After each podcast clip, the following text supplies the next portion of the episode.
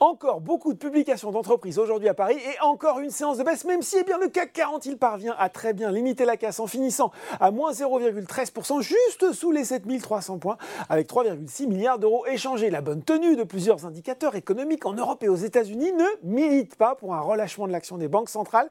ce qui entraîne une forte remontée des rendements obligataires et qui inquiète les marchés outre-Atlantique. D'ailleurs, on se remet de la baisse sévère d'hier, plus mauvaise séance depuis le début de l'année, le tout en attendant le compte-rendu de la dernière réunion du comité de politique monétaire de la Fed, en tout cas à 17h45, c'est pas non plus l'enthousiasme débridé puisque Dow Jones et Nasdaq choisissent de ne pas choisir et restent autour de leur seuil d'équilibre à respectivement 33 153 points et 11 498 points. Si on regarde les valeurs en hausse à Paris, eh bien Danone était au goût des investisseurs. Le groupe agroalimentaire a pourtant annoncé une chute de moitié de son résultat net en 2022 à 959 millions d'euros, pénalisé notamment par la hausse du coût des matières premières, le retrait d'une partie de ses activités euh, de Russie et le déploiement de son plan de réorganisation. Mais le marché a préféré retenir une activité meilleure qu'attendue au quatrième trimestre et des perspectives en ligne avec les attentes malgré un environnement compliqué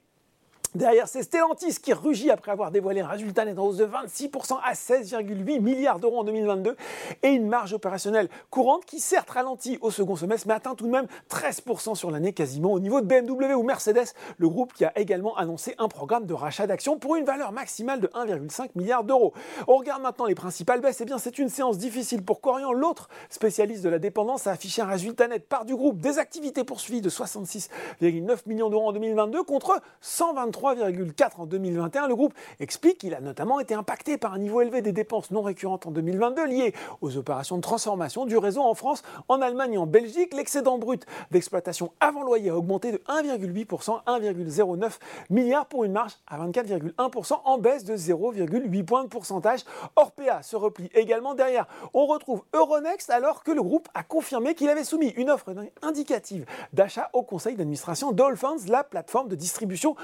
CVM, toujours sur le SBF 120 Casino, signe une troisième séance de repli, alors que sur le CAC 40, ce sont les trois bancaires qui sont à la peine, ainsi que Unibail, Rodamco, Westfield et Téléperformance. Voilà, c'est tout pour ce soir. En attendant, n'oubliez pas tout le reste de l'actu éco et finance est sur Boursorama.